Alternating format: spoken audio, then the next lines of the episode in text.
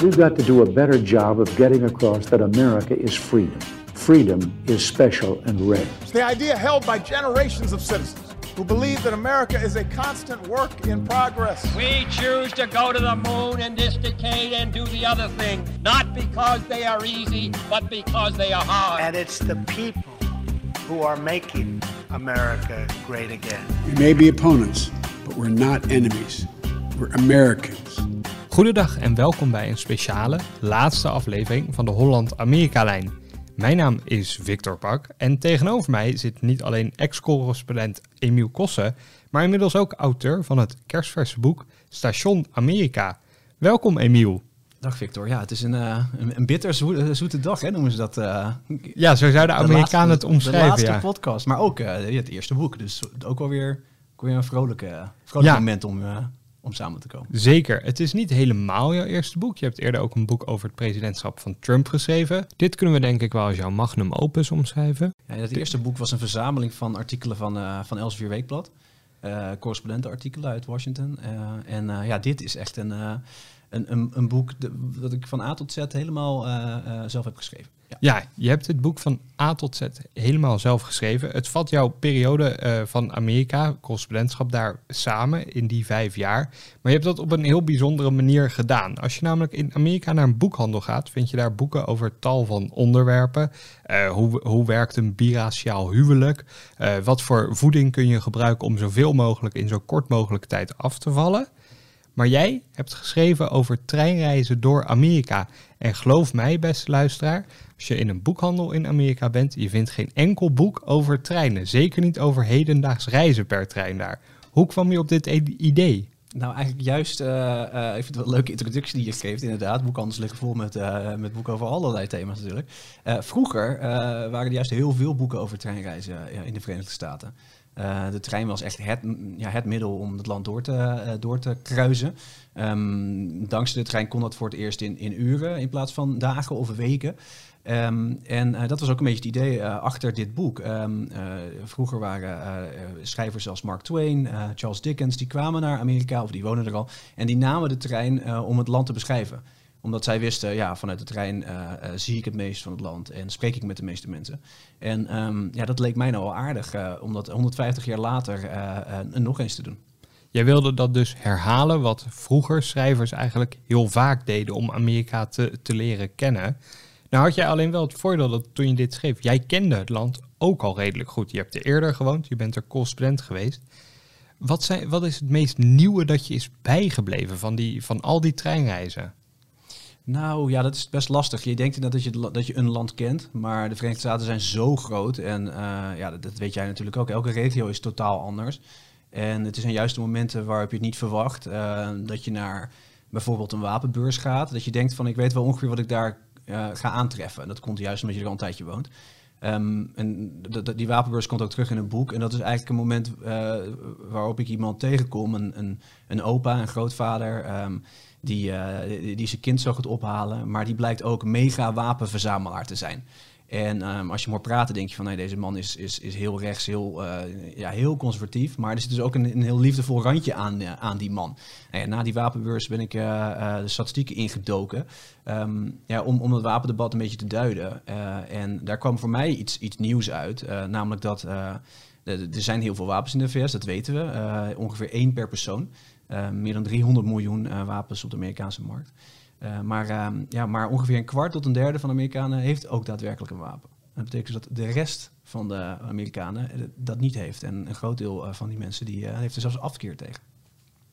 Jouw boek gaat dus verder dan alleen maar een reisboek. Het gaat dieper in op de Amerikaanse samenleving en wat je daar zoal tegenkomt tijdens dat reizen. Vooral ook als je uitstapt, maar ook als je in die trein uh, zit. Je beschrijft veel verhalen van mensen die eigenlijk in die trein heel openhartig worden. Die met jou hun, hun diepste zielenroerselen delen, als het ware.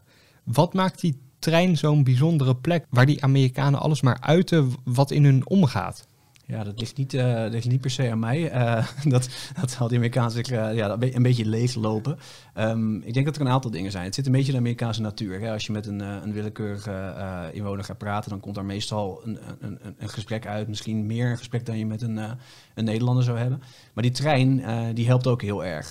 je moet je voorstellen, het is niet zoals de NS-sprinter tussen Lelystad en Dronten. Als je in de VS instapt, dan is dat meestal voor ja, lange tijd. Um, stel dat je naar uh, Atlanta gaat vanuit Washington, dan ben je gewoon al snel nou ja, 10, 14 uur bezig. En um, ja, die, die tijd die, die, die helpt denk ik een hoop uh, om, om die sfeer in de trein een beetje te veranderen. Tot een soort van rijdend dorp. Mensen weten dat ze een tijd met elkaar op, ja, opgesloten zitten. vaak doen de telefoontjes het ook niet meer. Um, er zit een bar aan boord. Er is een, een, een, coupé waar je met ronddraaiende stoelen ja, letterlijk naar de, de, de, de, passagier naast je kan, kan draaien. En al die dingen helpen denk ik om, om, ja, om die gesprekken op gang te, te brengen. En dat is ook echt een van de dingen waar Amtrak, het, het, het, het spoorwegsysteem, het spoorwegbedrijf, best wel trots op is. ze weten hun, hun reputatie dat het een soort van, ja, van woonkamer is eigenlijk, een rijdende woonkamer een soort rondreizend circus als het ware. En voor, voor ons begrip dan, ehm, hoeveel staten en kilometers heb je voor het boek af moeten leggen? Nou, ik ben uiteindelijk een jaar bezig geweest met verschillende uh, uh, delen van het land. Uh, ook door de pandemie duurde het even net wat langer. Um, ehm, 35 staten heb ik doorkruist per terrein. dat zijn bijna alle staten die je kan doorkruisen, want niet overal ligt, liggen nog rails. En dat komt meer op, op 11.000 kilometer en een beetje. 11.000 kilometer. Ja. Dat is, dat is een flink eindje. Ja, het is, een, het is een groot land, ja. Ja, natuurlijk. Ja. En, en je zei net van, van, van Washington naar Atlanta, dat is dan zo'n zo'n half dagdeel, iets minder. wat is de gemiddelde reisduur voor jou geweest per, per traject? Ja, dat ligt een beetje aan waar je bent. Want in het noordoosten, um, dus uh, tussen Boston en New York, daar liggen heel veel uh, rails en er gaan ook heel veel treinen met korte afstanden. Dat is een beetje zoals, je het systeem, ja, zoals we het systeem hier kennen. Maar als je vanaf Chicago naar het westen gaat, dan, ja, dan, dan duren die, die ritjes ja, vaak meteen 10 uur en het hele traject 70 uur. Um, het ligt dus een beetje aan hoe vaak je ook uitstapt. ik, ben wel, ik heb wel geprobeerd om, om, om regelmatig uit te stappen, maar ja, in het westen zijn die, die, die ritten best wel lang. Net als de schrijvers van vroeger die, die, die dit soort reizen deden, reisde jij ook zelf van, van oost naar west en dan eigenlijk een beetje van noordoost naar zuidwest. Je begint in, in New England en je eindigt in California. Daar New England, dat is het Amerika toch het, het chique, liberale en ook uh, rijke Amerika. Het, Amerika van Yale en Harvard. Heeft dat nog steeds dat, dat vooraanstaande karakter wat het ook 150 jaar geleden al had? Ja, dat was eigenlijk een van de, um, de, de, zaken die me wel interesseerde. Charles Dickens was, uh, uh, die is twee keer in die regio geweest. Um, ja, Britse topschrijver, was destijds uh, super, super bekend. Die kwam daarheen om, om praatjes te houden. En die beschrijft um, Maine en Boston en New York in, in detail. En ja, eigenlijk zijn beschrijvingen die, die zijn nog steeds best wel, ja, best wel relevant. Ondanks dat het 150 jaar ja, geleden was. dat klopt dus inderdaad. Een, een, een een beetje een elitaire deel van Amerika. met met hoogstaande universiteiten, met mensen die, ja, die, die weten waar ze het over hebben. Met mensen die druk zijn, met Wall Street, de bankenwereld. eigenlijk heel veel dingen die komen terug waarvan je nu nog steeds denkt, ja, dat, dat, dat zit nog steeds in die regio. Een ander gebied wat, wat nog steeds een, een naam heeft, is het, het zuiden van Amerika. Daar reis je ook veel per spoor.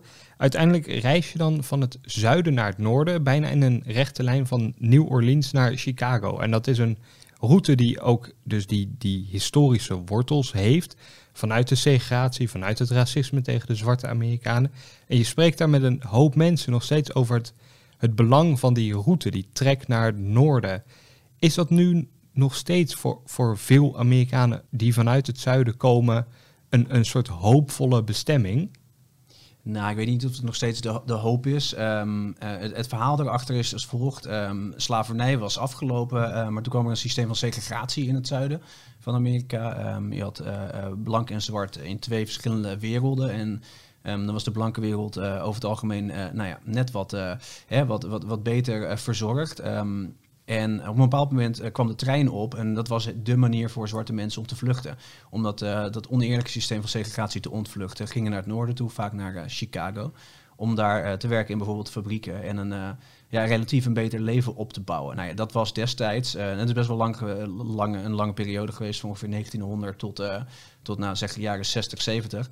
Um, hebben miljoenen Afro-Amerikanen dat gedaan en het was inderdaad een, een, een route van, van hoop. Um, ik wilde die route nog een keer nemen. Um, niet per se ervan uitgaan dat ik heel veel ja, hoopvolle verhalen daar zou vinden van mensen die nog steeds naar het noorden willen. Want tegenwoordig is de stroom eigenlijk eerder andersom. Er gaan juist veel mensen wonen in het zuiden, omdat daar op het moment heel veel, uh, veel banen en, uh, en groeiende welvaart te, vinden is. Maar um, ja, het, toeval had dat ik uh, de eerste man die ik sprak eigenlijk op het station van New Orleans um, was een, een oudere zwarte man, Jim Ivory. En um, ja, die bleek dus uh, als kind onderdeel te zijn geweest van die, uh, die, die mars, die opmars naar het noorden, uh, de Great Migration genoemd door, door historici. En um, ja, hij werd een beetje mijn gids eigenlijk in, in die terrein. Hij kon vertellen over hoe het systeem van segregatie in elkaar zat. want hij heeft het ja, meegemaakt als kind. Um, en ook uh, ja, hoe het verder ging met zijn leven natuurlijk. Want hij uh, heeft het uiteindelijk uh, ja, tot, de, tot de binnenklasse geschopt. En um, woont nu in San Francisco en heeft daar een, heeft daar een prachtig huis. En ja, hij, vertelde er heel open en eerlijk over. Um, dus ik, kan je een paar voorbeelden geven. Het, het, station van New Orleans was letterlijk in tweeën gesplitst. Tot aan de trappen aan toe. als zwarte man had je een, een soort van smal streepje aan de linkerkant van de trap waar je over mocht lopen. En de rest van de trap was voor, voor de blanken bedoeld zodat uh, ja, blanke voeten niet met zwarte voeten uh, niet over diezelfde grond hoefden te gaan. Weet je wel, die, die verhalen die, die zijn nog steeds echt heel treffend. En dan denk je, jeetje, hoe, dit is helemaal niet zo lang geleden. Was tot de jaren 60, 70 was dat het systeem. En um, ja, daar vertelde dus heel eerlijk en open over. En dat is uiteindelijk um, ja, misschien wel een van de mooiste reizen die ik heb gemaakt. Je vertrekpunt van die mooie reis, die, die, dat noemde je in het hoofdstuk het nieuwe zuiden. Dus dat zijn die zuidelijke staten waar die gevoelige geschiedenis uh, ligt en nog steeds leeft. Sommigen zijn hem ontvlucht, bijvoorbeeld dan naar San Francisco. Anderen wonen daar nog steeds. Waarom noem jij het het nieuwe zuiden? Ja, het is een beetje een, een provocerende uh, uh, titel eigenlijk. Want je zou net zo goed kunnen zeggen dat het oude zuiden nog heel erg levend is. Um, kort voorbeeld, op een bepaald moment zit ik in een, in een bed and breakfast in Mississippi. En um, ja, de eigenares is een, uh, is een oude blanke mevrouw met heel veel geld. En uh, een van de, van de, van de, uh, de mannen die heet het in het huis is, blijkt dus een, dat is een zwarte man en dat blijkt dus de, de helper te zijn. Die is 24-7 is die in dat huis om, om die mevrouw bij te staan. En dat geeft je hele sterke gevoelens van dat het systeem van segregatie er eigenlijk nog steeds is. Die, want die man die doet dat ja, deels uit, uit, uit, vrije wil, maar het is natuurlijk geen, geen goede baan en die zit een beetje vast in dat systeem. Um, waarom dan toch het nieuwe zuiden? Uh, dat komt eigenlijk omdat um, de regio zich enorm aan het, uh, aan het ontwikkelen is. Um, als je kijkt naar uh, statistieken van waar zijn de, de meeste nieuwe banen in, in de Verenigde Staten, uh, in die paar zuidelijke staten. Waar zijn, worden de meeste nieuwe huizen neergezet in die paar zuidelijke staten. Waar um, krijgen minderheden uh, de, beste kans op banen in die zuidelijke staten. Dus uh, vandaar, um, het is een beetje een dubbelbeeld. Aan de ene kant is het nog steeds het oude zuiden en af en toe loop je daar tegenop. die historie die, die is nog steeds open en bloot te zien. En um, ja, die, die heeft nog steeds effecten. Maar aan de andere kant is het ook, ja, zijn er dus ook ontwikkelingen die, die, goed zijn, denk ik, voor, voor ja, Amerikanen die, die misschien wat minder bedeeld zijn. Dus die hoop die eerder voor sommigen in het westen lag, of juist in het noorden, die is misschien nu toch wel weer te vinden terug in het zuiden van Amerika. Ja, um, als je bijvoorbeeld kijkt naar uh, autofabrieken, um, ja, die openen niet meer in Detroit. Die openen nu allemaal in het zuiden.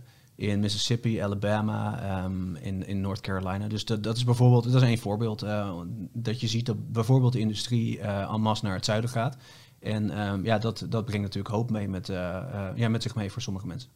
Zo zie je dat de, de, de patronen en eigenlijk de, de routes die Amerikanen afleggen op zoek naar hoop of, of nieuwe bestemmingen gedurende de, de, loop der tijd veranderen. Want uiteindelijk dan, dan heb jij gereisd van New Orleans naar Chicago en van Chicago, dat is al van oudsher, dat is ook het, het punt waarop je naar het westen kan.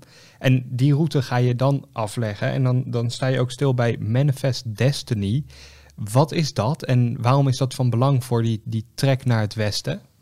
Ja, dat is een van de, van de ideeën in de 19e eeuw in Amerika. Um, de politieke dominante ideeën dat ehm, de Amerikanen eh, het, het, gehele continent uh, in, in handen zouden moeten krijgen. Op dat punt uh, was er dus een frontier, een, echt een, een, een, grens tussen Amerika dat al wel bewoond was en het Amerika in het westen, wat nog niet bewoond was, waar nog, nog nou ja, kort, korter de bocht nog Indianen rondtrokken. Um, ja, Manifest Destiny had altijd een sausje van het christendom eroverheen, het sausje van patriotisme. Um, wij moeten allemaal westwaarts. En um, ja, dat was een best wel uh, uh, invloedrijk idee. En ja, heel veel mensen zijn inderdaad dus van, van die, nou, we zeggen Chicago, St. Louis, die, die lijn naar beneden, richting het westen gegaan. En langs die lijn dan kom je op een gegeven moment bijvoorbeeld aan in Las Vegas. En dan niet het Las Vegas zoals wij dat kennen, maar Las Vegas, New Mexico. En nou ja, je moet maar vertellen hoe het kwam. Maar de burgemeester, een, een jonge man en de hele entourage van de gemeente, die verwelkomt jou daar als je daar uitstapt. Hoe kon dat? Ja, dat is een van die, een van die verhalen die je dan, nadien denk je erover denk van ja, hoe, hoe heb ik dit nou voor elkaar? Uh, weet je, hoe, hoe is dit ontstaan? Um, dat klopt. Ik, uh, ik zat in die trein, in best wel lang, lang stuk van, ik geloof St. Louis naar, naar, naar Las Vegas, New Mexico. En um, ik had een vriend verteld, een journalistieke vriend die een beetje in die buurt woont. Um, dat, ik, uh, ja, dat ik in New Mexico wilde stoppen. Dus zei hij, uh, toen appte hij van, nou moet je vooral stoppen in Las Vegas. Dat is een, heel gaaf dorpje, uh, een, echt, een, echt een western dorpje uit de film. Um, was ooit een plek voor hele bekende cowboys, de, de, Amerikaanse cowboys die, die, die in de films nog wel terugkomen. Um, en daar is de afgelopen tijd niet zoveel veranderd. Dat was zijn appje. Nou ja, goed, ik stapte als enige daaruit op het station. En uh, dat, ik, ik, dat appverkeer was een paar uur daarvoor. En uh, ja, ik stap uit en er staat inderdaad uh, de burgemeester en een, en een x-aantal beleidsmedewerkers en, woordvoerders en weet ik het allemaal. Met een spandoek. welkom, welkom Emiel. want ze waren gewoon hartstikke blij dat ik een keer een Europese journalist langskwam. Die, um, ja, die wat aandacht kon geven aan een, aan een deel van Amerika dat echt vergeten is. Um, New Mexico is echt een deel. Uh, het is hartstikke mooi, maar vrijwel niemand die, uh, die, die gaat erheen. Um, is ook verrassend genoeg een van de staten die altijd onderaan bungelt in, in zo'n beetje alle economische lijstjes. Um, maar ja, maar goed, ja, daar, op die manier kwam ik eruit en ik werd dus meteen warm verwelkomd. Ja. ja, ik vond dat, dat zo'n mooi verhaal om te lezen. En vooral dat het, denk ik, ook veel zegt over die plaatjes langs de, langs de spoorlijn die inmiddels toch in, in vergetelheid raakte. Terwijl juist dat, dat vroeger de, de booming towns waren, omdat die verbonden waren met de rest van het land. Ja, zo was dat plaatje ook ontstaan. Hè? Um, Las Vegas, New Mexico, waarom werd het een, een, een, populaire plek voor, uh, uh, ja, voor cowboys en aller ander uh? Dat was misschien in eerste instantie dat ze, dat ze te paard daarheen kwamen, maar op een bepaald moment kwamen ze per trein. En um, als dat treinstation niet was geweest, dan, dan hadden zich ook niet zoveel mensen daar gevestigd. En kan je dan per trein eigenlijk het, het best dit soort gemeenschappen opzoeken in de Verenigde Staten? Wat, wat eigenlijk tegenwoordig flyover country heet, omdat mensen van de westkust naar de oostkust vliegen of andersom. Of anders wel per auto datzelfde traject afleggen, maar vooral haast hebben en dus niet zoveel stoppen. En je per trein wel in die gemeenschappen komt. Ja, je stapt natuurlijk ook in het midden uit. Hè. Vaak eh, zijn die stations natuurlijk echt in het centrumpjes, uh, in de centrumpjes ja. gebouwd. Um, ja, nou ja, het klopt. Je ziet het ook aan de mensen die in de trein zitten. Um, als jij uh, in Las Vegas, New Mexico woont, dan is het ook heel logisch om per trein te gaan reizen. Terwijl als je in Washington woont, in New York woont, um, dan stap je het vliegtuig in inderdaad om naar de andere kant van het land te, te komen. Um, dat is in die, uh, in die flyover gebieden is dat niet zo. En dat, is, uh, ja, dat maakt het heel interessant om af en toe ook eens uit te stappen en, en met die mensen te praten. Want inderdaad, anders, anders kom je daar eigenlijk niet. Dit was echt in het, in het zuidwesten van de Verenigde Staten. Je neemt ook de, de Noordtak van diezelfde route als het ware. Uh, dan kom je in het plaatsje Malta, Montana. Dat is niet een of ander eiland. Nee, het is gewoon een, een, een heel klein stadje. En daar spreek je met een barvrouw, Mac heet zij. En die heeft dan milieustudies gestudeerd in Denver. Nou, Denver is een grote stad in de Rocky Mountain region. Maar toch is zij teruggekomen naar, naar dit nietige dorpje. Ik geloof op 45 minuten rijden van de grens met Canada. Uh, er is niet zoveel. Ze heeft gestudeerd, milieustudies. Maar toch is ze teruggekomen in dat nietige dorpje. Wat zegt dat over, over het belang van die kleine plaatjes waar je alleen nog maar kan komen per spoor? Ja, ik vond het in, in Malta wel interessant. Je verwacht een beetje um, dat er overal ontwikkeling is. Hè? Dat, dat elk plaatsje groter wil worden um, of misschien anders verdwijnt. Uh, als, het, als dat niet lukt. Um, maar in Malta Montana had je heel erg het idee van, um, ja, van stabiliteit. Uh, wat dus aan de hand is, is dat daar woont een aantal uh, ranchers. hele grote veehouderijen zijn er in die regio. En um, ja, die mensen hebben gewoon hele succesvolle ondernemingen. het zijn miljonairs in veel gevallen. En uh, ja, zij was daar een, ja, een dochter van een van die ranchers. Um, in de tussentijd is ze dus even gaan studeren, heeft ze de wereld kunnen, kunnen zien. Maar nu kwam ze eigenlijk weer, uh, weer graag terug naar de, de ouderlijke regio. Ten dele omdat ze die, die ranch gaat overnemen over een x aantal jaar. En ja, haar vrienden, hetzelfde verhaal, die ook in die bar uh, rondliepen, die kwamen eigenlijk ook allemaal terug. en daar is dus eigenlijk helemaal geen groei. Het is gewoon oké, die, die business die, die is er. Uh, ze mogen het familiebedrijf overnemen. En uh, uh, ja, de, de, dat gebied blijft gewoon bestaan. de, de Nederlandse de trein, dat die daar nog stopt. Is dat westen van Amerika, wat ook gewoon heel leeg is? Want dat Malta, hoeveel inwoners heeft dat ongeveer? Nou, het deed denken aan Batman. Dus niet, niet zoveel, een paar duizend. Oké, okay, een paar duizend. Dat, dat is dus heel stabiel. Is het dan eigenlijk nog heel erg onontgonnen gebied waar je dan doorheen reist in dat westen van Amerika? Ja, daar heb je wel grote uh, ja, vlaktes inderdaad, dat, dat klopt. Uh, ik op een bepaald moment uh, moest ik een stukje reizen rond, rond Malta naar, een, naar een spa was ik, was ik gegaan. En ja, dan, dat was drie kwartier verderop of zo. En um, toen werd ik uiteindelijk teruggebracht door een politieagent. Maar goed, dat is een, dat is een verhaal dat je maar in het boek moet, moet lezen. Maar dan ben je drie kwartier lang ben je, ja, door eigenlijk niksig land aan het reizen. Um, dat is niet voor niets dat daar niks is, want het is ook woestijnachtig en, uh, en een beetje door. Dus uh, er zijn logische redenen dat daar, dat daar even niemand is. Maar dat klopt, ja, vooral in het noorden, die, die regio, als je daar per terrein doorheen gaat, dan zie je een hele hoop, uh, hele hoop niks. Maar het mooie is dan ook alweer dat als je net even een stukje verder gaat of een stukje terug, dat er dan opeens weer een metropooltje is. Zoals in, in North Dakota, waar dan zo'n oliedorpje is ontstaan. Um, en dan is dan dat opeens het centrum van bedrijvigheid. Dus het kan ook opeens, opeens zo, zo, zo veranderen. Er kan opeens iets zijn en opeens niets. Nou ja, het boek was er bijna niet geweest als je niet was opgehaald, zullen we maar zeggen. Maar dat verhaal uh, is te, te, lezen in het, uh, in het boek. Uiteindelijk um, beëindig je de reis in Californië. Waarom wilde je daar eindigen? Ja, um, het idee was eigenlijk om... Uh, ik ben met allerlei omwegen terechtgekomen in Portland, Oregon... Um, aan de westkust wel, maar wel in het noorden. En ik wilde eigenlijk vanaf daar um, als, als laatste rit de gehele westkust uh, uh, langs gaan. Dat is een hele mooie uh, treinroute waar je vaak dichter bij de zee zit dan de automobilisten. De automobilisten zitten net aan de verkeerde kant, zeg maar. Het, de spoorrails liggen, het best. Um, dat was het idee. toen was ik eenmaal in Portland, toen werd die, die reis naar beneden werd gecanceld. Omdat er zoveel bosbranden waren dat het, dat niet door kon gaan. Een stuk van de rail stond, stond zelfs in brand. Um, toen ik teruggegaan naar Washington, waar ik, uh, waar ik woonde.